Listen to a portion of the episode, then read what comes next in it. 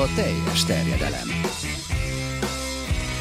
Magyarország első futballpodcastja Bamstart Tiborral és Haraszti Ádámmal. És Juhár Tamást köszöntjük ezen az új helyszínen nagy-nagy szeretettel. Itt először egy ilyen kis vallomással kell kezdenem, mert nem tudom, hogy ezt tudod-e, hogy ha nem is te vetted el a szüzességemet, de ott voltál a, ja, a legtöbb olyan pillanatban, ami, ami meghatározó volt ö, ilyen szempontból, hogy az első digis közvetítésemnél még te voltál a szakértő a stúdióban, még a Montevideo utcában, amikor voltunk, te voltál az első szakkommentátorom, amikor helyszínről közvetítettünk, az első stúdiós műsorban te voltál a vendég, és az első podcastban is Bizony. te voltál a vendég, úgyhogy... Uh... Figyelj, ez már így kiegyenesedtünk, most a szüzességről ne beszéljünk, de, de jó hangzik, és tényleg köszöntök én is mindenkit. úgyhogy csak ezt tegnap gondoltam pont végig, amikor, amikor néztem ennek az Inter Juventus meccsnek a stúdióját, hogy hogy milyen érdekes, hogy majd holnap te leszel a vendég itt, és hogy mennyi, mennyi ilyen mérföldkőhöz kapcsolódik a, a személyed az életemben. Úgyhogy... Mi volt az első közös meccs, amit egy, amikor együtt közvetítettetek konkrétan? Hát az a Európa Liga döntő. Bayern München Lyon. Lyon. így van. Bayern München ah, Lyon. Tényleg. És az volt, amikor autóval mentetek, Az izlandi, az izlandi, izlandi vulkán közben szólt az életnek, és eltöltöttünk három-négy hónapot együtt, és, és Igen, hát aztán utána volt egyébként egy, egy MTK, vagy Szenice MTK meccs, amit, mm. uh, amit szintén közösen közvetített. Na mindegy, hát most itt nem azért gyűltünk össze, hogy csak nosztalgiázunk. Már de... elég idősek vagyunk, hogy már nosztalgiázhatunk. Legalábbis én, még fiatalok. De, de hogy is, már azért én is nagyon, nagyon csúnyán öregszem. Én, én nagyon csúnyán, hát Ádi megmaradt fiatalnak közöttünk. Van viszont szokásos kérdés, és kivételesen most nem olasz, meg nem angol csapatokra vonatkozik, hanem egy kicsit bajnokok ligájára, egy kicsit spanyol bajnokságra, meg egy kicsit messzire, hogy Messi szerintetek hány sikeres cselt mutatott be az elmúlt két mérkőzésen visszatérése óta? Hű, legyen. Mondjuk így, hogy, így, hogy vakon vagyok a tegnapi Barcelona-Sevilla meccsel, mondjuk 16. Mondok egy szerényebb 12-t. Nem rossz tippek, de majd visszatérünk rá akkor, amikor, amikor ezt ecseteljük. Én azt gondolom, hogy érdemes talán itt időrendben elindulni a bajnokok ligájától, aztán ahhoz kötni sok olyan dolgot, aminek a következményeit láttuk itt a hétvégén. Persze kérdés, hogy annak a következményeit láttuk-e a hétvégén. Például itt a Bayern München esetében, amelyik ugyan aratott egy fantasztikus győzelmet, és aztán utána ezt sikerült lerombolni a, a hazai bajnokságban egy Bayern Hoffenheimmel. De láttad egyébként a, a Bayern kiütéses győzelmét? Azt természetesen, azt láttam. És elhitted, amit láttál? Úgy, hogy az ember látott már meccsen, amikor, amikor minden sikerül. Tehát vannak olyan, olyan napok, amikor, amikor tök mindegy, hogy mit csinálsz, hogy, hogy ha ha fáramászni akarsz, ha ejtőernyőzni, ha meccseken vagy, akkor egy, egy csapatnak és egy játékosnak minden sikerül, és ugyanez fordítva. Szerintem ez történt azon a meccsen. Egyszerűen ezt nem tudod megmagyarázni, hogy, hogy minden szögből kapura lősz, és mindent betalál valahogy. De akkor azt mondod, hogy nem is volt különösebb módon előzménye itt a két csapat haladási irányából? Tehát, hogy az, hogy a Tottenham egy lejtmenet irányába tart, az, hogy a Bayernnél azért most már vannak olyan biztató jelek, mint például Coutinho beépülése, meg, meg mint hogyha lenne egy kicsit erősebb karakter ennek a, a Bayernnek, mint az előző években, vagy az előző évben volt. Hát meg inkább, én, én, nekem, én lehet, hogy valamiért inkább a Tatanem felől közelíteném meg ezt az egész dolgot, mert aztán pláne mi meg következett utána a hétvégén, ott nyilván szegény Lorisnak a borzalmas sérülésével együtt is, hogy ott, ott valami azért egyre gyanúsabban nem stimmel, és hogy valami nagyon-nagyon-nagyon gőzölgően bűzölök, tehát hogy ne, nem értem ezt az egész földbeállást, hogy... Most beszéltünk arról egyébként, és itt most tényleg összekötve egy kicsit a két mérkőzést, ezt a Brighton Tottenhamet, meg a Bayern elleni mérkőzést, hogy azt mondta Pochettino is, meg mi is arról beszéltünk a stúdióban, hogy mennyire foghat meg egy csapatot egy ilyen sérülés, amikor a harmadik percben látod, hogy derékszögben áll a rossz irányban a saját kapusodnak a karja. Mert ott Lamelának az arcát, nem tudom, láttátok-e, hogy ha azt ott látod, hogy hogyan fehéredett el, és, és hogyan integetett, hogy akkor itt most segítség kell, akkor az nem egy pár perc alatt, vagy könnyen feldolgozható jelenet sor szerintem. De hidd el azért ez a másik csapatra is rátesz, rányomja a bélyegét az, hogy ő mit lát és mit él át. Oké, okay, hogy a, csap, a csapatkapitányodról van szó, az a, egy, egy, egy olyan alakról, akire épül a csapat, de, de én, ezt, én ezt nem, tehát egy darabig megüt, és utána neked menned kell tovább. Tehát egyszerűen nem nyomhatja az rá ennyire az egészre, és hogyha így, így az egészet átnézem, akkor a Tatanemet egy kicsit úgy máshova tenném. Tehát ők is abba esnek bele, amiben szerintem az AS Róma két évvel ezelőtt, vagyis az, az előtti menetelésben. A BL hatalmas földobása után egyszerűen nem tudnak tovább lépni, és, és nekem ez jön vissza, hogy, hogy valamiért ők, ők sokkal többet várnak magukra, és ha van egy ütés, akkor abból nagyon nehezen tudsz kijönni. Közben az jutott nekem eszembe, hogy volt még hát, egy Újpest-Vasas meccs, amikor azt hiszem, már Bozsik, azt lezi, így van, ezt akartam, hogy akkor te már Újpesten játszottál? Vagy? Aha. Ne, ja, nem, Még hát akkor Vasasban. Persze, uh-huh. persze. Így van, a Kabát Petivel ütközött, és, és az embert nagyon-nagyon megfogja, emlékszem arra, amikor egy kerületvasas meccsen a Pávölgyinek kettős lábszártörése volt, tehát megüt az mindenkit megüt, tehát mindenki kóvályog ilyenkor a pályán. Az, hogy te közel állsz hozzá, de, de valahol ebből neked túl kell lépned. Jó, csak ott az volt az érzés az embernek ezen a Brighton meccsen, hogy amikor megindult volna a Tottenhamot, akkor mindig, mint egy, mint egy taktikai falt esetében, visszarántották abban a pillanatban, és azért az nem feltétlenül volt kódolva eddig a rendszerbe, hogy egy Brighton ezt képes megcsinálni a spurs.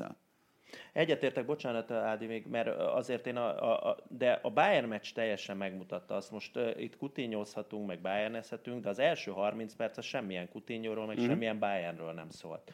Tehát, Sőt, hát ugye sokan azt mondták, hogy az első 35 percben a Tottenham az eddigi legjobb teljesítményét hozta van, a szezonban. Csak e, amikor labilis vagy lelkileg, akkor, akkor, és kapsz egy gólt az első lövésből, mondhatjuk, vagy egy az első értékelhető Bayern akcióból, onnantól kezdve most ebben van a Tottenham. Tehát ebben megértem azt, hogy a Joris sérülés az mit hoz, de, de ez valami azért mélyebb ennek az oka, hogy ők pont most, pont ilyen szituációban valami hihetetlen rossz szériában vannak. De hogyha már itt a Rómát említetted, akkor ennek az a kifutása, hogy akkor ugyanúgy, mint ahogy a Di Francesco-nak, úgy Pochettinónak is előre meg van írva a sorsa?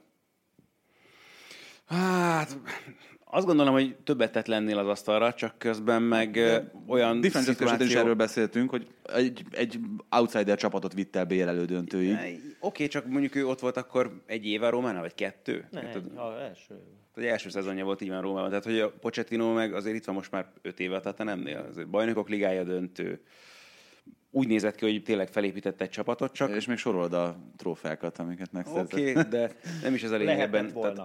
Igen. részben, de közben meg, hogy te tényleg olyan szintre vitte ezt a csapatot, ami, és folyamatosan, tehát folyamatosan ott volt tényleg ugye bajnokok ligája indulás, ezek a dolgok, és uh, tényleg azt érezted, hogy van egy abszolút felépített csapat, egy jól működő társaság, csak úgy tűnik, hogy most érkezett volna el nagyjából a, nem tudom, a, a verzió frissítés, vagy a, a generációcsere, főleg itt ezekre a gond, dolgokra gondolok, amik ugye nyáron felmerültek elsősorban Eriksennel kapcsolatban, és ezeket meg nem sikerült meglépni a klubnak, ami nyilván nem Pochettinónak a bűne, vagy nem elsősorban neki köszönhető, viszont neki kellene valahogy megküzdeni ezzel a problémával jelen pillanatban, és nem úgy tűnik, hogy, hogy van megoldása rá. Nem is biztos, hogy erre lehet találni egyébként, és ez hát, itt a legvészjóslóbb. Meg milyen klubvezetői tevékenységet feltételez az, hogy három kulcsjátékosodnak fut ki a szerződése 11 hónapon belül. Tehát ugye itt...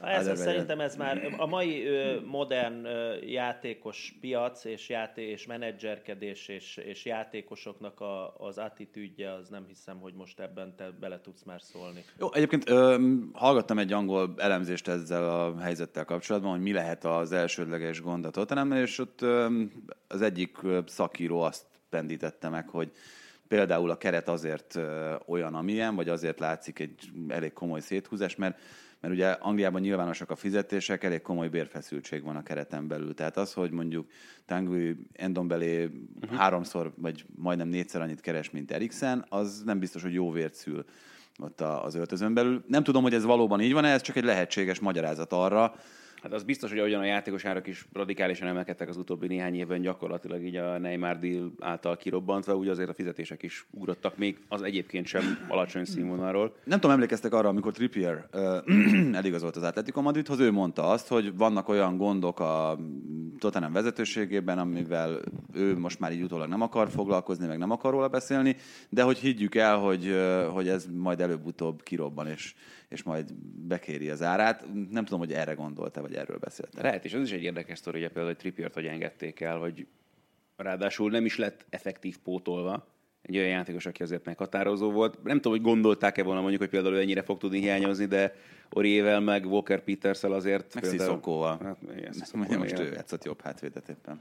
Szóval lehet, hogy utoljára? Hát lehet. Pont ezt mondom, hogy ő játszott már BL döntőn is jobb hátvédet, ezt kevesen mondhatják el magukról. Igen, csak valahol a, a Tatanem rohan a, a többiek után, és valahogy úgy érzett, hogy ez, ez túl nagy erőfeszítés volt, és egyszerre szakadt rá az egész történet. Tehát egyszer, egyszerűen nem tudják megoldani. És, és amit mondtatok, hogy tényleg ez az öt év, tehát ha nem Fergusonról és nem Wengerről van szó, akkor, akkor az a négy-öt év, az pont az, amikor neked váltanod kell. Tehát pont az, amikor az a megszokott csapat, és, és nem biztos, hogy tudsz újat mondani. És hogyha gond van, akkor, akkor, meg, akkor meg nagyon-nagyon nem tudsz egy, egy olyan újdonsághoz nyúlni, mert akikkel együtt dolgozol, azok nem biztos, hogy ezt, ezt szerintem ott el tudják fogadni. Erről még majd többször beszélünk a mai adásban, hogy hol kell váltani és hol nem. Ugye Manchester United esetében is ez a kérdés ez felmerülhet, hogyha már itt Anglia irányába indultunk el.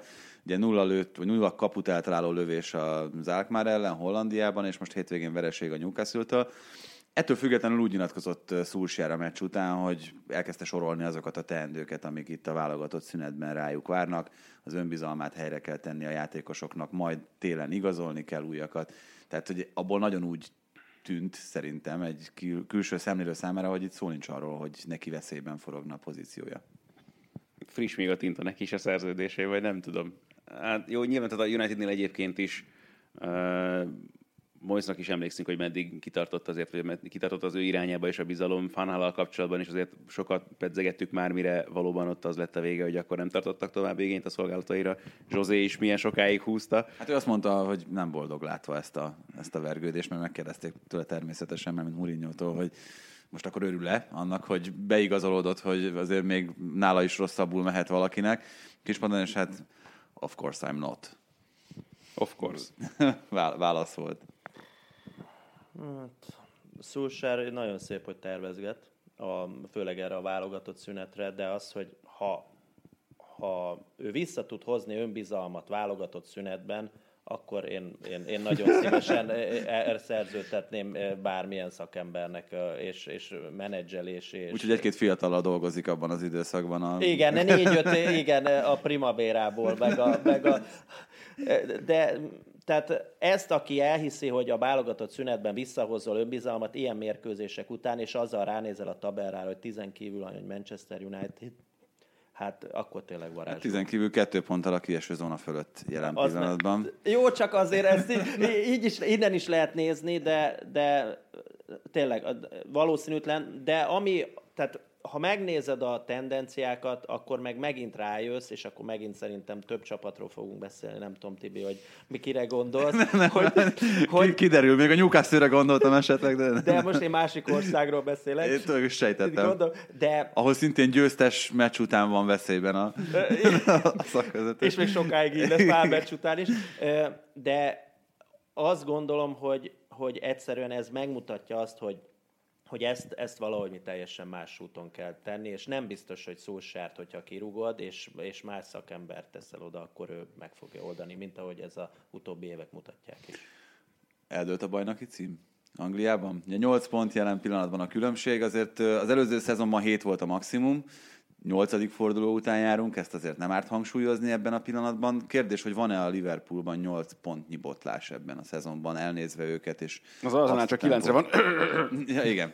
És azt a tempót, amit, amit jelen pillanatban diktál ez a klubcsapat. Én már most is azon gondolkodtam, hogy, tehát, hogy már a Leicesterben láttam azt a lehetőséget, és egyébként ennyi múlott, hogy ne legyen ott legalább egy döntetlen belőle. Figyeljetek, kétszer láthattátok a lehetőséget arra, hogy hogyan lehet egyébként meg uh, botla, Botlatni. Botlasztani? Mindegy. Elgáncsolni. Hogyan lehet elgáncsolni a Liverpoolt? Azért ott volt egy 3-0-ról 3-3 a Salzburg ellen hétközben, és most itt a hétvégén a Leicester is egyenlíteni tudott, és nagyon kevésen múlt az, hogy, hogy pontot mentsen. Azért 3-0-ról, és én itt azért térek vissza a bajnokok ligája kalandra, pontot bukni az egy ilyen eléggé demoralizáló történet, nem? Lett volna. Így van.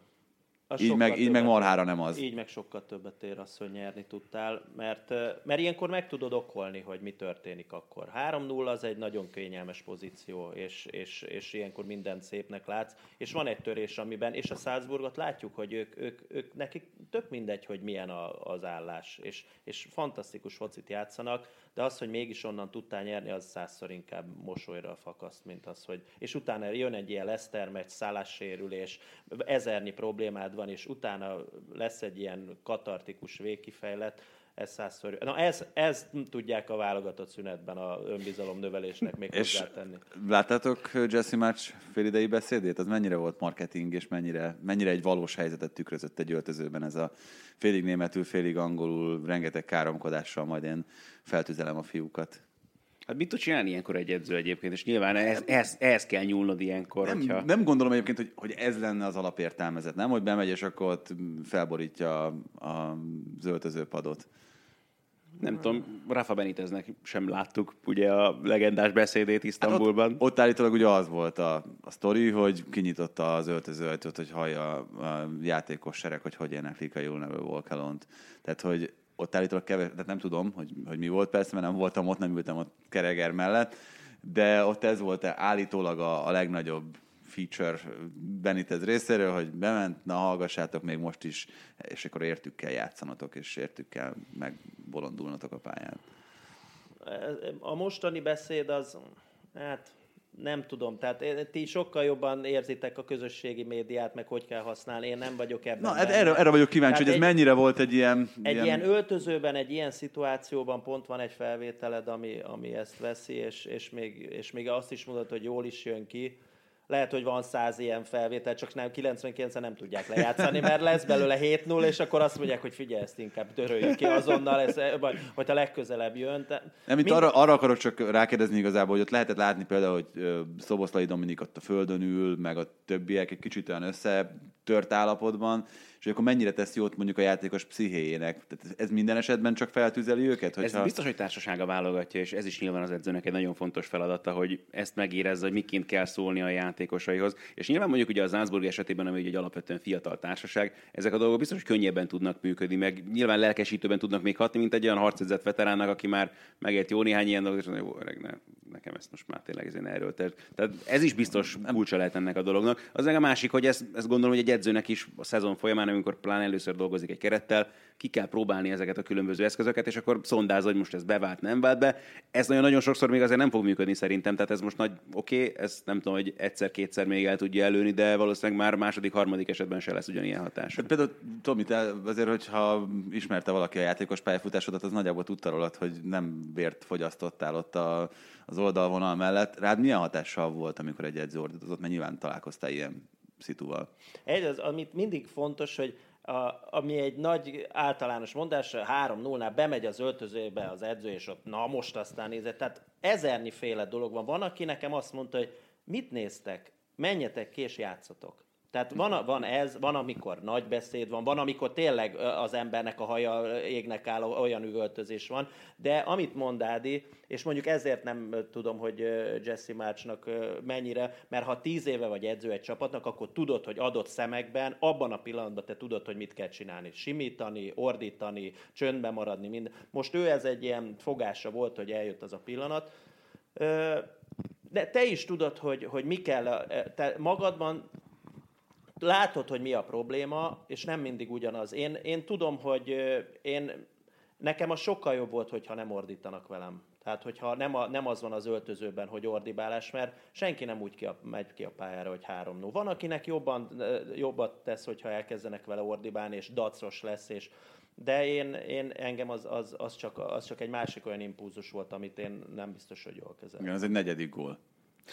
amit kaptál.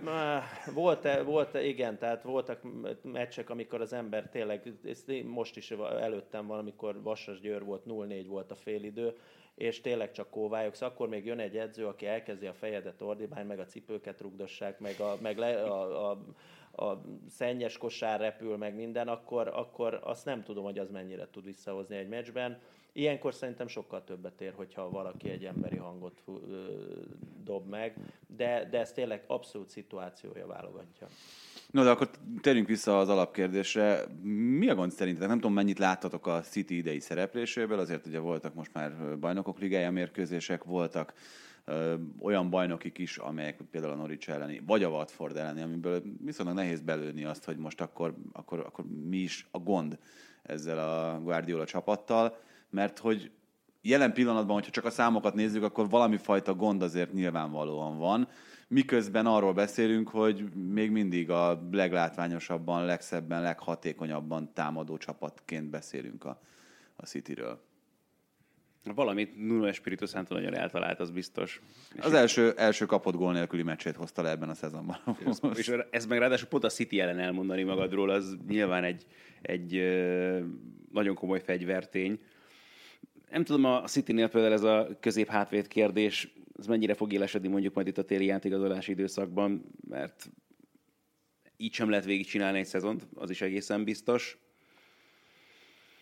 Nem tudom, ez a Wolverhampton meg... Én meg kikérem aztán... magamnak, bocsánat, hogyha ők még egy középhátvédet vesznek. Tehát, tehát ennyi, ennyi középső védőt és védőt a világ nem vett, és ennyi pénz. De te mennyire örülnél annak, hogyha azt mondanák, hogy mostantól egy középső, vagy egy középső középpályással kell belső védőt játszanod egy szezonon keresztül? Hát most oké, okay, hogy nem örülsz neki, de ezt, csak azért kérdezem, mert sokszor... az átigazolásból. Védőket ők nem vehetnek.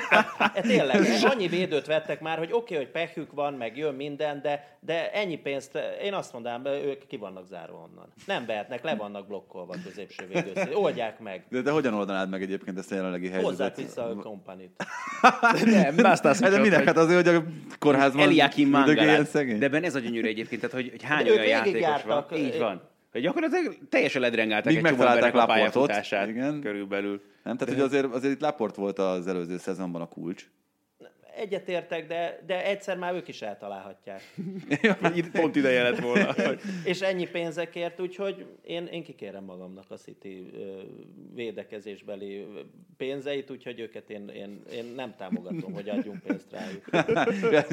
Nyilvánvalóan nem, de szerinted mi lenne a megoldás egyébként jelen pillanatban? Az, az a megoldás, hogy Otamendi Fernandinho játsza végig ezt a szezont, vagy esetleg érdemes lenne Walkerrel kísérletezni belül, vagy, vagy, vagy valami más tehát, hogyha már, ha már kizártad őket az átigazolási Igen, piacról. Kizártam, még Guardiola nem tud visszatérni. Azt, azt el tudja játszani. Azt el tudja játszani. Uh, figyelj, hogy 20%-ban van az ellenfeleknél a labda. Tehát azt, amíg azt a 20%-ot kell, azt a Hát jó, de az mondjuk az elég intenzív 20 százalék. Oké, mert de azt hinné az ember, és ilyenkor megint visszatérek egy szituációra, hogy ilyenkor jön az ki, hogy Bozsik Peti volt az edzőnk, és nagyon fönt támadtunk, sokat fönt védekeztünk, meg, meg nagyon nagy területek voltunk mögötte, és ilyenkor jött a nagy sztereotípia, hogy, hogy indítás, lefutották a védelmet, és hát lassú a védelem, és izé, de azt, hogyha látja vala, és tudja, hogy mit jelent az, hogy hosszú, a, a, vagy sok terület van mögötted, hát akkor... ez a John Terry André Vilás Boás annak idején a Chelsea-nél. Igen, például, és tehát ezt meg kell oldanod, tudod, hogy egy adott meccsen, egy City-nél két helyzete lesz az ellenfélnek, vagy három, de az biztos, hogy százszázalékos. Tehát, hogy az olyan lesz, hogy azt meg kell úsznod, jöjjön Ederson, jöjjenek azok az emberek, akik ilyenkor ki tudnak segíteni, de közben neked kell lenned 20 helyzetednek. Tehát ilyen, ebből a fociból föl kell azt vállalnod, hogy te 5-2-re nyersz, 4-2-re, ha vezetsz már 3 0 akkor már tudsz játszani egy másik focit, nem kell már annyira rohannod, és akkor már jobban el tudod osztani. De szerintem egy Pep Guardiola tudja, hogy ez így lesz. Én azt Fernandinhoval meg kéne, hogy oldja ott a Mendi kettős. De értem, hogy ő szeretne máshol játszhatni, meg nem így épül föl a csapata. És ér, mi van, ha Fernandinho, mi van, ha Otamendi megsérült? Tehát, hogy... Jó, csak így, így most akkor, akkor így ezt bőven el tudnám mondani. Árzen Wenger, hogy ha mi van, hogyha megsérülnek a játékosok. Akkor játszod el Igor Stjepanovs. Na, de csak tehát, hogy ilyen, ilyen szituációk vannak most. Hát van két egyébként viszonylag tehetséges fiatal közép hát hogy ilyenkor jönnek ezek, hogy azoknak kell meg Há, Harwood Bellis egyébként nem játszott rosszul, néztem pont azt a Liga Kupa meccset, amin, amin játszott. Most nyilván az, hogy 17 éves gyerek nem játszik rosszul egy Liga Kupában, az még nem feltétlenül jelzi azt, hogy ő majd marha jó lesz a Premier League-ben, vagy a Bajnokok Ligájában. De hát minden esetre ez egy megoldásra váró probléma, és lehet, hogy amire megtalálja a megoldást erre, erre Guardiola addigra, addigra. Ez nem egy, egyébként tehát Ádi nagyon jó irányból közelítette szerintem itt ezt a meccset, mert az előző szezonban is kiderült, hogy ez a Wolves ez erre van felépítve, hogy, hogy ezeket a nagyokat megráncigálja. Az előző szezonban is ugye a top 6 ellen a Wolves produkált a legjobb eredményeket az egész bajnokságban azok közül, akik nem a top 6 tagjai, miközben egyébként a kiesőktől többször is vereséget szenvedett, ugye a Huddersfield-től nem volt könnyű kikapni, az előző szezonban nekik mégis sikerült. Na de... Uh... Egy kicsit ellóghatok, vagy kilenketek itt a, a témából, csak azért, mert pont egy ugyanilyen sztoriban van a Werder Bremen egyébként Németországban, ahol ugyanígy dőltek ki egymás után a középsővédők. Ömer Toprákot már a szezon kezdete után igazolták, aki azt a második vagy a harmadik fordulóban sérült meg, és ott is ez van, hogy most éppen Vejkovics volt az egyetlen bevethető középhátvédje a csapatnak, és most már Zsinorban a harmadik mérkőzésen volt kezdő egy Christian Gross nevű futbalista, akit tavaly még azért igazolta Bremen, hogy legyen egy rutinos játékos a tartalék csapatban, aki összefogja a középpályát, adott esetben esetleg a védelmet, de alapvetően abszolút középpályásként játszik. Volt tíz évvel ezelőtt még német utánpótlás válogatott, a HSV-nál kezdett játszani, és soha nem játszott aztán az első csapatukban, másod harmadosztályú csapatokban játszott a végig a pályafutását. Idén mutatkozott be 30 évesen a Bundesligában, és most zsinórban a harmadik meccsén volt a kezdő közép hátvédje a Bremennek, egész tűrhetően le is hozta a meccset, megint x a Frankfurt ellen is, úgyhogy vannak ilyen sztorik is. Tomi, egyébként azért is kérdeztem ezt a Fernandinho sztorit is, hogy te nagy ellensége vagy annak, hogy más posztokon játszó focistákat a védelem tengelyébe rakosgassunk. Mert ez annyira könnyű, de hát igen, de mert azt mondják, hogy középső védőt, főleg ilyen rendszerben, hát az mindenki eljátszik. Hát nem utáskodjunk már. Lepasszolja, utána az előtte lévők lesikálják az embereket, és utána meg mindenki lepasszolgatja. Ö, nem ennyire egyszerű, főleg ebben a, a régi rendszerben középhátvédet játszani, még a nagy középhátvédet, söprögetőt. Az egy másik szituáció volt, annak teljesen máshogy kellett látni. A mostani rendszer azért teljesen összetett, tehát most azért ezt már adom, de, de hát meg lehet próbálni sok mindenkivel, és egyetértek, ilyenkor jön az ki, hogy azért, azért onnan hátulról teljesen más a, a pálya, mint aki mondjuk, aki oldalról csorog be, vagy föntebből csorog be. Ki lesz a Manchester City juhászrolia? igen, igen, ez, ez egy nagy Bár mondjuk ugye Roland esetében is arról beszéltünk, hogy egy eredetileg más, más poszton játszó játékos került hátra. Hogyha már itt Németország szóba került, akkor öm, én kérnék tőled egy kis update-et, Ádi, mert hogy őszinte legyek, csak az eredményeket láttam itt a hétvégi meccseken. De az, hogy, héten, az, hogy mind a három nagy gyakorlatilag, hogy bajnok esélyes, Mindenki behúzta a féket, azt mondta, hogy már pedig mi a válogatott szünet alatt nem akarjuk vezetni a bajnokságot. De ebben ez ott a gyönyörű, tehát hogy a Bayern kikap a Hoffenheimtől, teljesen out of blue. Tehát, hát ráadásul vezetésről. És úgy, hogy tényleg, hogy hétközben lehozták ugye így ezt a Tatanem meccset. A Dortmund... ez, egyébként, ez egyébként annyira törvényszerű, nem? Hogyha van egy ilyen meccsed, akkor utána biztos, hogy a következőn valami, otthon, valami becsúszik. Hazai pályán azon a Hoffenheim ellen, amely meg teljes fogalmatlanságot produkált már itt az utóbbi hetekben. Akkor ugye a Dortmund megint tehát hogy ott már végképp nem tudom eldönteni, hogy mi a rosszabb van, bár mondjuk ezt a Freiburgot meg ö, tényleg olyan szinten mindenképpen meg kell említeni, továbbra is ott vannak az élmezőnyben még mindig, és, és Streich meg az az edző, aki ellen szerintem senki nem szeret játszani, meg ez a Freiburg, ez tényleg egy, egy olyan csapat, aki ellen pláne idén aztán abszolút senki nem szeret játszani. Most legalább Salairól is beszállt már a második a időben egy kicsit. a, a jelenlegi is még aktív, úgyhogy... Igen. Már tud de át a régi Freiburgos Fú, most Friedel Funkelhez is volt szerencsém pénteken, pont én közvetítettem. Az izgalmas a Vagy Volker Finke. Hú, tényleg. Volker Finke. Na, micsoda neveket tudsz, Tomikám. Ne, hát a Freiburg, akkor bocsánat, így van. Volker Finke volt, aki a Tobias Willi, Kobias Willi féle mm. Freiburgot így összehozta nekünk. De azon, jó, de a legszebb az egészben, uh, ugye a Schalke meccse volt a félhetes időpontban szombaton, ők már azzal a tudattal léphettek pályára, hogyha megnyerik a saját meccsüket, akkor kilenc év után állhatnának a táblázat elejére. Erre sikerült a meccs végén elbukniuk a győzelmet, és tegnap pedig a Mönchengladbach vette át aztán végül a vezetést, úgyhogy ember ez fejében meg nem fordult volna, hogy ők a És most szomorúan kullognak, hogy a francban mi vagyunk azok, akiket itt néznek hátulról. Ők meg nagyon Üldöznek. szépen kirúgták magukat, úgyhogy nem tudom, óriási kavarodás van a Bundesligában, de úgy, hogy tényleg Úgy, hét hogy csapat egyébként van. me- amellett, hogy itt mondod a Dortmundot, hogy megint X-et, halálprofil lehozták ezt a Szlávia elleni idegenbeli BL meccset, ami egyébként szerintem nagyon veszélyes terep volt.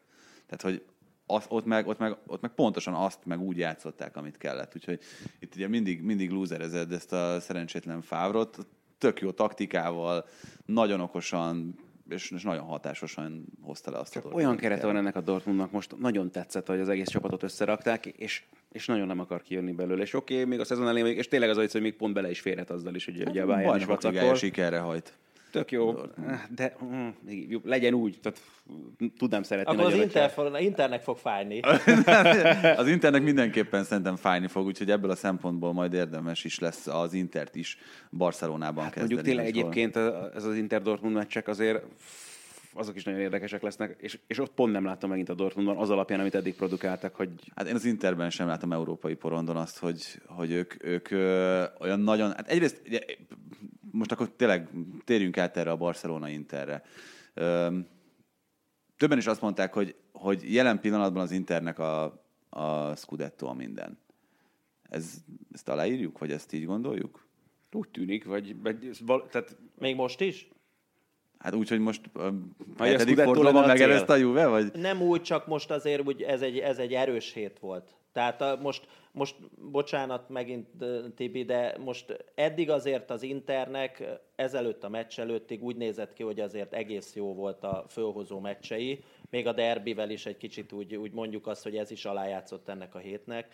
És, és mostanra ugye egy kicsit fölmentve őket, de úgy elfogytak erre a hétre fejben, pszichésen, fizikálisan úgy elfogytak erre, és nagyon erős lett így a végkicsengés. Tehát ez a Barcelona-Juventus kettős, ez így nagyon erős volt erre a hétvégére. Hát nagyon erős volt, azért itt szerintem bele kell számolni olyan dolgokat is, amik itt menet közben alakultak rosszul az Inter számára. Tehát, hogy én azt is írtam föl ennek a résznek a tételmondataként, hogy bal szerencsés az Inter, és itt egy ilyen kérdőjelet Hát ez tehetünk. a Dybala gól. Az a Dybala gól, az a Szenzi sérülés, az Sok... sok... Abban igen. Sok... Szerintem a Dybala gól még az, az, az, amíg kaptál egy olyan lökést, hogy ahogy, ahogy látod, azért ő nekik azt, azt tudniuk kellett, hogy a Barcelona ellen második félidőben oké, okay, hogy a Barcelona váltott, de ők betolattak, nem volt erejük már azt a, azt a mennyiségű sprintet bevállalni, amit addig bevállaltak minden meccsen, és a Barcelona első félidőben. Nekik ezzel a fejjel kellett bemenni a Juve meccsbe, hogy nekik fölényben kell lenni, és erőltetni a Juventus védekezésére, hogy, hogy ők meg... Ha kapsz egy gólt az első percben, a harmadikban, negyedikben, ott elillan minden ilyen félelmed, és elkezdesz menni, mint az ördög. És ez be is jött ezzel, és a Sensi sérülés szerintem sokkal inkább belejátszott ebbe a PEC szériába, tehát a PEC-be, a, a meccsre, ami, ami adódott, mert Veszénó teljesen más játékos. Abszolút más játékos, de pont ezt akartam mondani, hogy ha a szezon előtt valaki azt mondja, hogy Veszinót kell majd behozni Szenzi helyett Kontinak, akkor nem fogod a fejet, hogy Nem, hú, abszolút. De, de így, hogyha ezt a szenszit kell lecserélned, és arra a játékra, amit ők játszanak, hogy, hogy irgalmatlan gyorsan, irgalmatlan agresszíven, de a teljesen jó értelemben, és egy ilyen szintű középpályával, ami most összeállt, abba teszed be Veszinót, és Veszinót mi ismerjük már, hogy honnan az egyet fejlődését az olasz bajnokságnak. Na most ők a kéték mögötti posztot eljátsza, mert egy intelligens játékos, de nem azt fogja hozni, amit mondjuk egy BL-re törekvő, BL továbbjutás és Scudettoért menő csapathoz. Nem ezt fogja hozni neked Veszino. Hát meg ugye itt pont Csáki Csabi is azt írta, hogy Veszinónál azért az nem fér bele, hogy hat labdát veszítsen beállása után abban a pozícióban, ahol ő játszik. Miközben tényleg nem gondoltuk azt, hogy, hogy Szenzi ennyire komoly és jó alternatíva lehet az Interben. Hát ő már nem alternatíva. Hát ő a top A- igen, háromban kö- köré kell építeni? Tehát Handanovics után szerintem Skriniar ö, után Lukaku Sensi jön, akikre azt mondod, hogy ők a, a top és a bomba, amit, amit ők hoznak. Most ez alatt a, az időszak alatt. Melyik a nagyobb meglepetés, Szenzi vagy Lukaku? Hát Szenzi szerintem Így mindenképpen. van, így van. Azért Lukaku egy nagyon jó játékos egy nagyon jó bizonyos rendszerben. Hogyha uh-huh. már más rendszer alakul, akkor, akkor ő, őt szerintem azért eléggé beszorul az ő, ő képessége. És ez nem negatív értelemben, hanem azért az ő adottságai az egy bizonyos rendszerben jók, de hogyha már utána ő neki kell nyomozni a labdát, és játszol egy olyan csapat ellen, akik azért ö, ö, labdát birtokolnak, tudják, hogy hogy kell játszani, akkor azért ő neki egy kicsit úgy, úgy elakad a, az, a, az a hatékonyság, ami van. Mennyire kontés ez a mostani Inter? Hát, én keveset látom, de szerintem nagyon. Ő kontésodik, én azt mondom, de, de még azért, azért régi stílusjegyeket is magán hordoz szerintem. Hmm, Figyelj, az, amit, amit ő hozott, azt azért nem láttad eddig az utóbbi négy évben ezt a fajta mentalitást, hogy ők. Tehát a mentalitásban és pszichében szerintem az látszik, hogy nagyon határozottak, nagyon ö, tudatosak, nagyon-nagyon akarják azt a fajta domináns játékot játszani, amit Conte megkövetel hogy ez, most, hogy ez most pont úgy beszélgetünk róluk most ezután a két meccs után, hogy, hogy két veresség, egy kicsit ez ilyen ö, ö, lankasztó, de, de szerintem ennek semmiféleképpen nem kéne, hogy ez így megtörjön a lendület. Ugye akkor, amikor arról beszélünk, hogy mennyire kontés egy csapat, akkor példaként én azt hiszem, hogy itt a Juventus meg a Chelsea-t érdemes említeni, nem feltétlenül az Arezzót, a, a Bárit vagy az Atalantát. Vagy a válogatottat? Hát vagy egyébként a, így van, tehát a válogatott is szerintem jó példa. Nekem az ez volt az első dolog, amit, amit megjegyeztem, hogy nagyon sok az olyan típusú játékos ebben az Inter keretben, akiket Conte szeret, meg akik, amilyenekkel szeret dolgozni. Még akár ugye itt személyekre bontva is ezt el lehet mondani, tehát hogy Kandrévával egyedül tudott mit kezdeni az elmúlt hosszú években például, de ez a hátsó védő hármas is, az a minőség szerintem megközelítőleg legalább már jelen pillanatban is, mint amit a Juventusnál a legjobb éveiben említhettünk. Ez igen, nem, ez, ezt, ezt, ezt megadom. Van, van, van benne. Hát ugye ott Godinnal, De Freyel és Skriniárral az egy egészen jó, jónak tűnő hármas hátul. Hú, azért uh, Ádita jobb, uh, többet látott talán a spanyol bajnokságot. Nem tudom, hogy Godin meddig fogja ezt tudni húzni ezen a szinten. Tehát uh, az, a, amikor ő elkezdte a Bárzai Bonucci Kiellini hármast összetenni, akkor azért ők, ők még előtte voltak három nagyon jó évnek. Nem tudom, hogy Godinban mennyi... Godinről nekem tudjátok itt eszembe egyébként ilyen szempontból Lucio amikor ő megérkezett az Interhez, és akkor neki abban például nagyon nagy szerepe volt abban a bajnokok ligája győzelemben is, hát aztán olyan sokkal több mondjuk benne. Igen, azt akartam mondani, utána. de hogy, hogy azt, azt ki is facsarta belőle Mourinho, és akkor ennyi. Uh, mindig más egy bizonyos korban négy védőben játszani, meg mindig mm. más három védőben játszani. Hát meg pláne, hogy Godinak aztán ebben sok tapasztalata nem volt azért, tehát az biztos, hogy Simeone-nél ez fel sem merült, hogy ezt a rendszert játszák, az uruguayi válogatottban se. Erre, erre akartam kitérni, hogy, hogy azért a, a három védős rendszert most oké, okay, hogy néha D'Ambrosioval, néha Kandrévával játsza, és ha még akarod is egy kicsit forgatni, nekem például Bastoni a, a Sampdoria ellen nagyon-nagyon tetszett, tavaly meg ahogy játszott a pármában az is, de, de még azért fiatal ez. Tehát a nagy meccseket Godin biztos, hogy fog játszani 20 és 30 meccs között, hogyha, hogyha úgy minden rendben megy a nagy meccseken neki, neki csúcson kell lenni ahhoz, hogy ő akkor tényleg bomba védelem lesz. Őt nagyon-nagyon okosan kell használni. Hogyha megkérdeztem azt itt az Interrel kapcsolatban, hogy mennyire kont, és akkor ugyanezt felmerülhet természetesen a juventus kapcsolatban, mennyire szár is. Úgyhogy még Allegri középpályát használ, úgyhogy még a mérkőzések nagy részein azért Allegri rendszerét alkalmazza legtöbbször Szári, de javítsatok ki, ha rosszul látom. Nem, ez teljesen így van. Annyiban látszik, hogy már jelezte is Szári Zsor, Zsorzsinyotnak akarja hívni Pjanicsot. Tehát ez itt már, már anyakönyv. Na, ez, ezzel kapcsolatban szerintem az egyik leg, legérdekesebb kérdés az, hogy pont olvastam Pjanicsra egy hosszabb interjút most itt a Juventus Leverkusen BL meccsre készülve, és azt mondta Pjanic, hogy ugye sokat beszélget Szárival azzal kapcsolatban, hogy mit vár tőle, és még őt is meglepte az, hogy azt kéri Pjanicstól, hogy ha lehet, akkor többet tartsa a labdát, mint eddig. Tehát, hogy több, több labda érintése legyen ami ugye Zsorzsinyónál soha nem volt jellemző, neki ő mindig szinte egy érintőből passzolt. Itt meg az, hogy Jánis labdát tartson, az egy teljesen más típusú játékot feltételez. Szerintem ezzel csak annyit akart mondani, hogy az ütemet határozza meg. Tehát, hogy ne, a, a Juventus nagyon gyorsan akar sokszor labdát, vagy a támadást befejezni, és utána meg nagyon hamar visszaálltak. Allegrinek szerintem ez volt a legnagyobb problémája. Hogy ők, hogyha domináltak, akkor, akkor nagyon domináltak, de ha meg nem akartak dominálni, akkor ők akár nem is kellett, hogy labdába érjenek.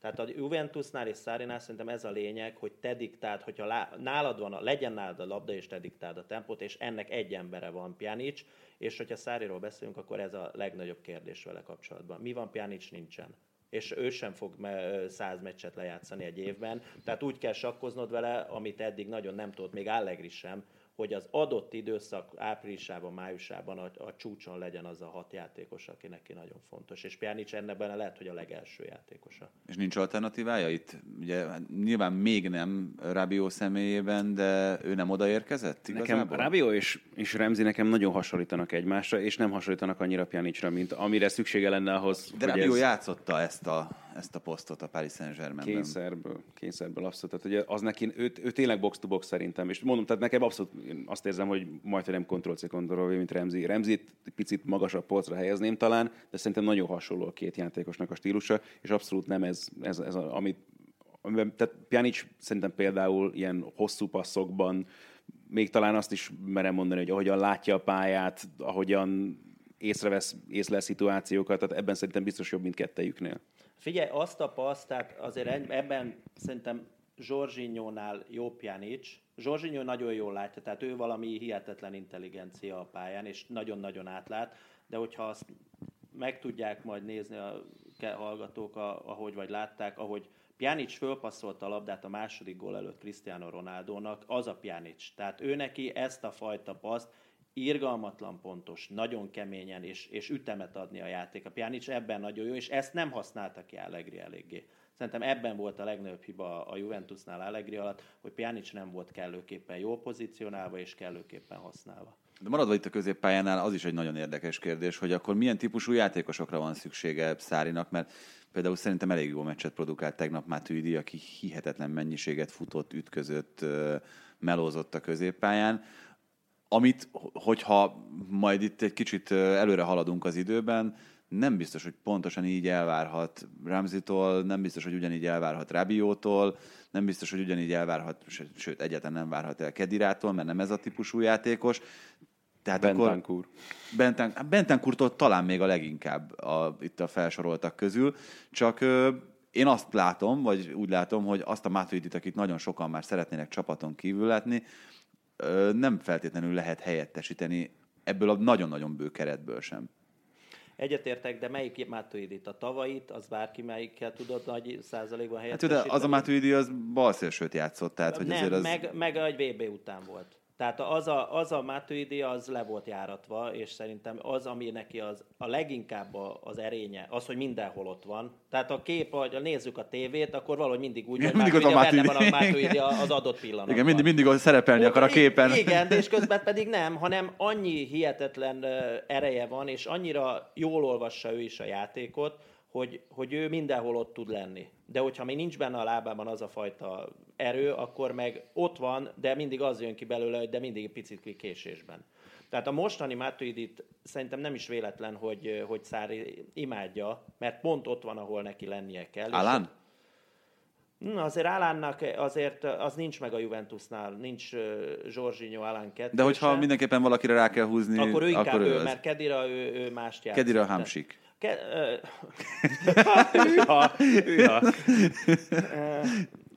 Nem, Kedira, Kedira. Tehát nagyon-nagyon sokan, én mindig védem, és emlékezz vissza, hogy... Én is. Igen, de nagyon sokan nem szeretik, hogy Kedira mit keres a pályán. Kedirát szerintem most meg tudja mondani Kedira, hogy mi fog történni a, a következő ellen, pontrugásnál. A, a Bologna ellen a 18. percben. És Igen, ez, hihetetlen intelligens, meg a játékot nagyon jól olvasó Így van, és ebből adódóan ő, ő nagyon-nagyon tud gyümölcsö, gyümölcsöztetni azt, hogy, hogy ő, ő azok mellett, a játékosok mellett, akikről Cristiano Ronaldo és Higuainok mellett, ő neki minden meccsen lesz helyzete, minden meccsen lesz az olyan pozíciója, amikor hozzá tud tenni a meccshez, és ő tudja még a védelemben is olvasni a játékot, de ütközni nem tud. Tehát ütközni nem tud, és ez, ez a Juventusnak egy, egy komoly olyan csapat ellen, aki, aki ellen kell labdát szerezned középpályán, szerintem ez a leginkább nagy problémája, hogy az az alán az hiányzik, aki, aki ezt fölvállalja, és négy ember helyett tud szerelni. És még tényleg egy vagy másfél gondolat azzal kapcsolatban, hogy elől mi a helyzet. Ugye azt elmondta már Szári, hogy egyszerre nem lehet a pályán Dybala, Higuain és Cristiano Ronaldo, viszont... Volt négy percig. Jó, volt azt mondta, hogy a meccs bizonyos szakaszaiban előfordulhat, de hát egyébként annyira megborítja az egyensúlyt, hogyha ez a három játékos pályán van. Létezhet olyan forgatókönyv ebben a szezonban, hogy, hogy fel tud építeni olyan csapatot Szári, amikor ez akár kezdőként is előfordulhat? De ki ellen? Hát, ez a kérdés. Mondjuk egy, B, egy fontos BL meccsen. Hát, hogyha az első meccset elbukják 3-0-ra, és akkor a visszavágott. az se biztos, hogy ilyen kockázattal kezdheted. Nyilván itt azért az a fontos ebben, vagy az a fontos kérdés, hogy, hogy Bernardeszkit el tudod képzelni ebben a rendszerben. A mert tegnapit? Nem a tegnapit, hanem mondjuk a Leverkusen ellenit. Azt igen, de ő, ő nagyon-nagyon tehát ekkora amplitudóval rendelkező já, teljesítményt én, én komolyan mondom. Tehát egyszer látod, hogy élvezi, és, és utána most volt két meccs, amikor, amikor én azt mondom, hogy, hogy meg kéne tőle kérdezni, hogy egyáltalán... Ja, szerintem ott ez biztos, hogy egy ilyen lelki dolog, elkészült a Juventusról ez a sorozat, amit meg lehetett nézni annak idején a Netflixen, és nekem abból is az derült ki, hogy ő egy ilyen nagyon agyalós, nagyon lelkiző srác az alapján, amiket, amiket mondott magáról, és ezt szerintem tökéletesen kijön a pályán is, hogy vannak, igazából nem is azt mondhatjuk, hogy vannak jó periódusai, meg rossz, vannak jó meccsei, meg rossz meccsei. Tehát, hogy még azt sem mondod, hogy akkor volt neki kettő vagy három olyan hónapja a Juventusban, amikor folyamatosan jól játszott, hanem volt maximum két meccse egymás után, ami, ami jól teljesített, aztán meg azt se tudod, hogy akkor ö, mi van. Nekem ugyanez jött le abból is, ahogy egyébként a Fiorentina ellen annak idején ünnepelte a gólját, az egy nagyon guztustalan dolog volt szerintem, még akkor is, hogyha szídnak a lelátóról, meg, meg nem, nem tudom. Hát, hogy valami, valami ott a, a srácnál fejben nincsen tökéletesen a helyén. Most ha azt mondod, hogy tehát ezzel egyetértek, és figyelj, aki a Juventusba játszik, annak nem lehet lelki problémája. Tehát én, vannak olyan csapatok, akik... akik Ezt a... mondhatjuk, de attól még lesz. Tehát, hogy... Hú, én annyira várom, most tényleg erre, erre készülök most már, most már négy vagy öt napja, már be is szereztem a Maradona filmet, ha már itt a lelki problémákról beszélünk, hogy, hogy megnézem, most jön a válogatott szünet, úgyhogy amíg Ádi itt rongyosra melozza a saját gatyát, addig én Maradona filmet fogok nézni valamelyik délután. De, tehát, értek, de ez oké, okay, hogy ez nagyon el van túlozva, de de valahol ezt, akik, akik nem érzik jól magukat ilyen szintű csapatoknál, azt, azt valahol én, én lehet, hogy én, én nagyon kicsinyes vagyok, vagy hogy nem, nem, nem tudok megbirkózni ezzel. De én értem, amit mondasz, hogy nyilván, ha ilyen gondjai vannak, akkor valószínűleg tényleg nincs ott a helye. Mert... Akkor játszon a Fiorentinában. Ez lehet egyébként valahol. Tehát, nyilván, ha vezér ha... akar lenni, és kijön az, hogy két-három évig nem tud a Juventusban vezér lenni, és ez, ez őrli, e, e, ettől őrlődik, akkor, akkor, akkor tovább, akkor el kell olyan csapatban jönni, ahol... Hát igen, hogy figyelj, ha téged az nem motivál, hogy te Ronaldoval, meg Dybalával, vagy Pjanicsal, meg ilyen játékosokkal vagy egy öltözőben, hát, hanem... Emlékezetes az előző szezonból az Allegri kiszólás, amikor pont ugye a, a lelátó felé fordulva le lehetett olvasni a szájára, hogy ez már nem a Fiorentina Kádzó, azt, azt mondta a végén. Tehát ugye ez is szerintem pontosan ebbe az irányba mutat, amiről itt beszélünk Bernardeszkivel kapcsolatban. Na de beszéljünk itt még egy kicsit más olasz csapatokról is. És nézegettem pont, előtt kezdtük az adást, akkor volt egy félórás hír fönt a, a La Gazzetta dello Sporton, hogy Gianpaolo ma, ma kirúgásra tehát pont most, pont ezután, bár mondjuk... Hát, ugye már ezt írogatták két napja, hogy, hogy hétfőn lehet döntés az ő, ő ügyében, ami azért egy elképzelhető dolog. Elképzelhető-e az, hogy tényleg kirúgják, és mondjuk Spalletti, Stefano Pioli, vagy Rányéri lesz a, Pioli? a Milán Egy, egyik jobb, mint a másik. Igen. Még a, még a Spalletti, hát az is... Hey, ja, minden, lenne. Mindegyik, Pioli, mindegyik volt interedző. Pioli, Pioli azért amit hozott eddig az olasz labdarúgásban, az jóval nagyobb, mint Marco Giampaolo.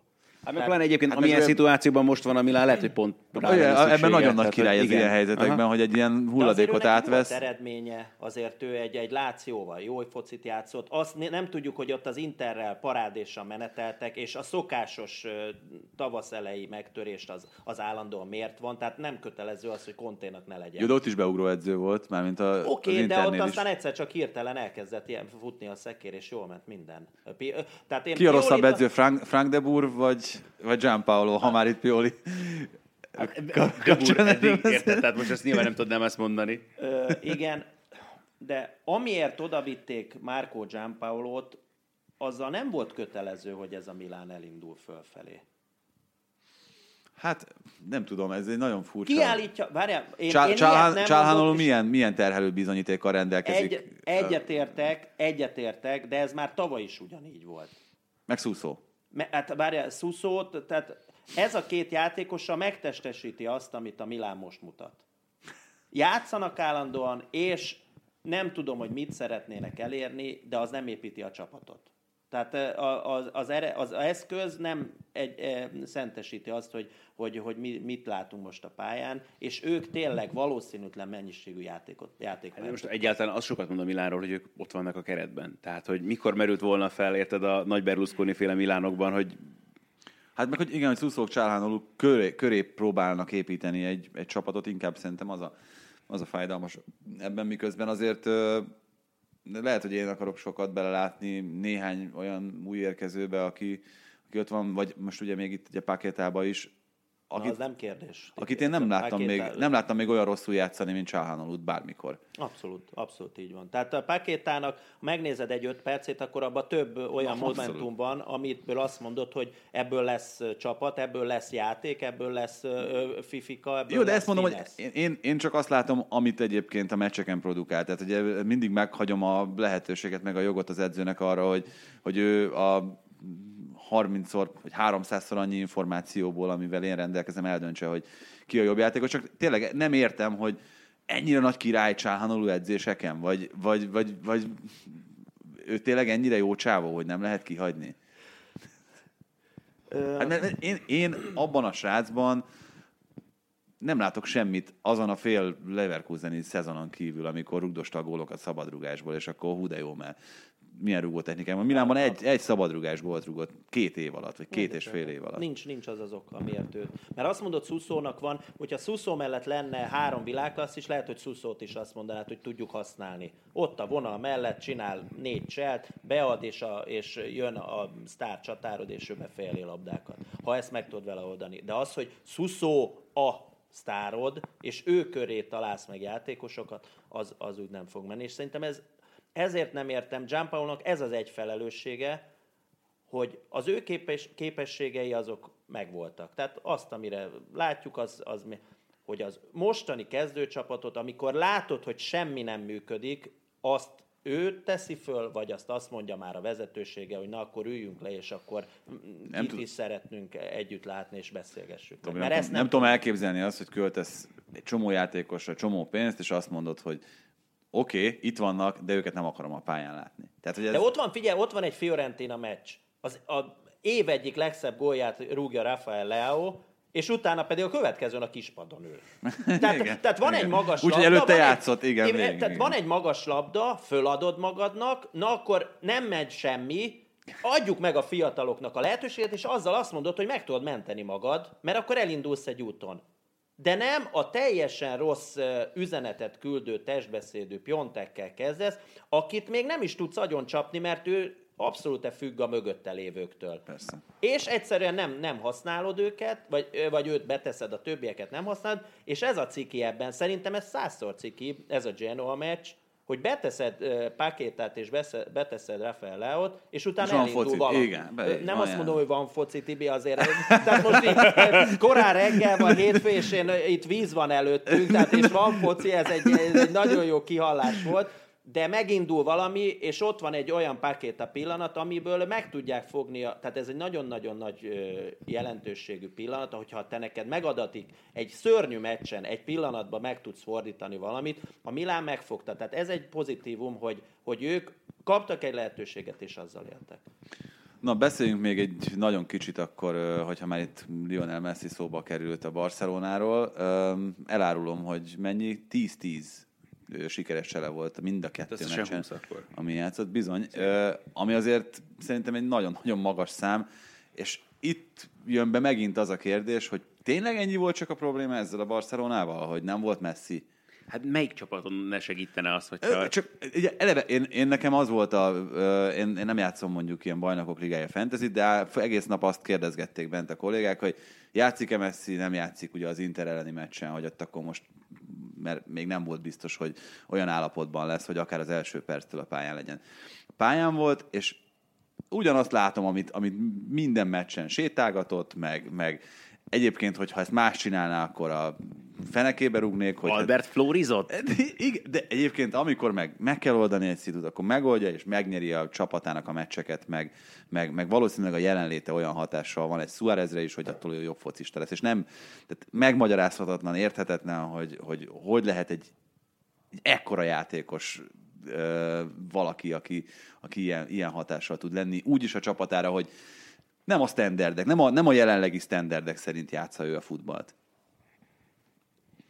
Nem? Tehát, hogy, hogy ő, korszakos egyéniség valaki. Tehát, jó, de hogy... tehát, hogy, nem, nem, nem egy különösebben atletikus játékos, nem tud ütközni, nem? Tehát egy csomó olyan dolgot nem tud, amit, amire azt mondunk valakinél egy világklasszisnál, Zlatan Ibrahimovicsnál, Cristiano Ronaldonál, akárkinél, hogy na, e- e- mindenben marha jó. Ő, ő nem mindenben marha jó, valamiben Csak az nagyon jó, és igen, hogy ezt a sportágat mindig labdarúgásnak hívják, és nem labdával futásnak, vagy labda nélkül pressingelés, vagy nem tudom. Tehát, hogy, hogy igen, tehát a legfontosabb képességei még mindig olyan szinten vannak, hogy De az, amit extrát hoz, tehát ott volt az Inter elleni meccs, a második gól. Tehát minden, az, az a szituáció, hogy most fölraknánk ott a 11 játékost a 11-el szemben, azt a szituációt, ahogy ott Asamoah mellett elindult, az szerintem nagyon, az, abban a pillanatban azt nagyon kevés játékos tudja így megjátszani. És oké, hogy van egy Suárezed, aki pont, pont akkor fantasztikusan veszi át a labdát, és pont akkor nyugodt a, abban a pillanatban, de azt, hogy Messi megoldott, és ezt a ritmusváltást, ezt, ezt, ab, ezt, ezt szerintem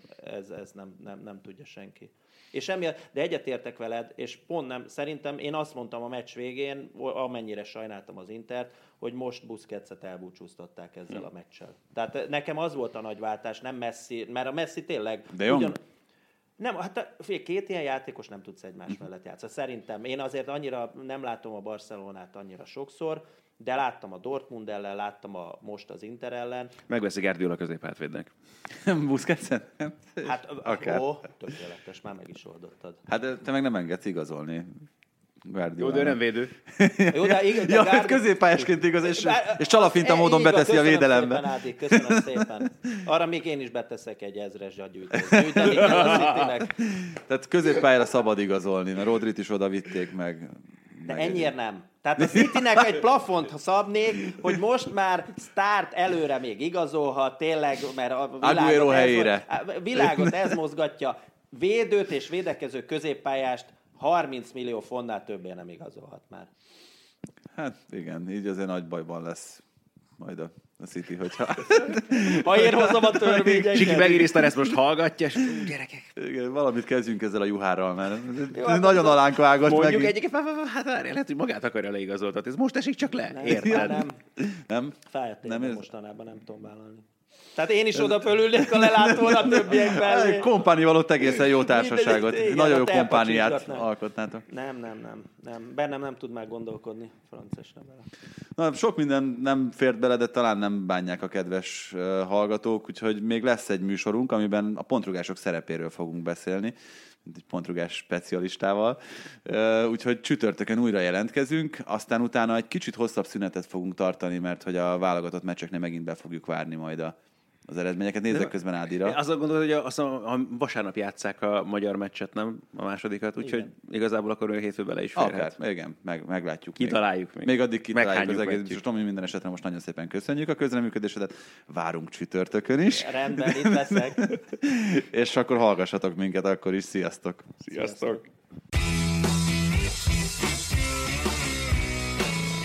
Ez volt a teljes terjedelem. Magyarország első futballpodcastja Bamstark Tiborral és Haraszti Ádámmal.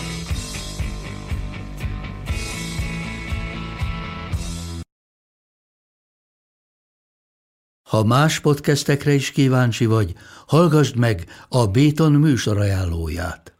El tudod képzelni, hogy a podcastet, amit éppen most hallgattál, fél év múlva már a mesterséges intelligencia generálja? Mi sem. De ha érdekel, eljötte már a gépek lázadása. Hallgass bele az Embertelen Podcastbe. Orsós Lajos vagyok, a műsor házigazdája. Egyelőre még élőben. Egyelőre. Fedezzük fel együtt, hogyan ismerkedik, randizik, mesél és vitatkozik Betty és Péter, két teljesen mesterséges intelligencia. Lajos, a podcast címét mond még egyszer, Léci. Oké. Okay. Embertelen Podcast. Ez a műsor a Béton közösség tagja.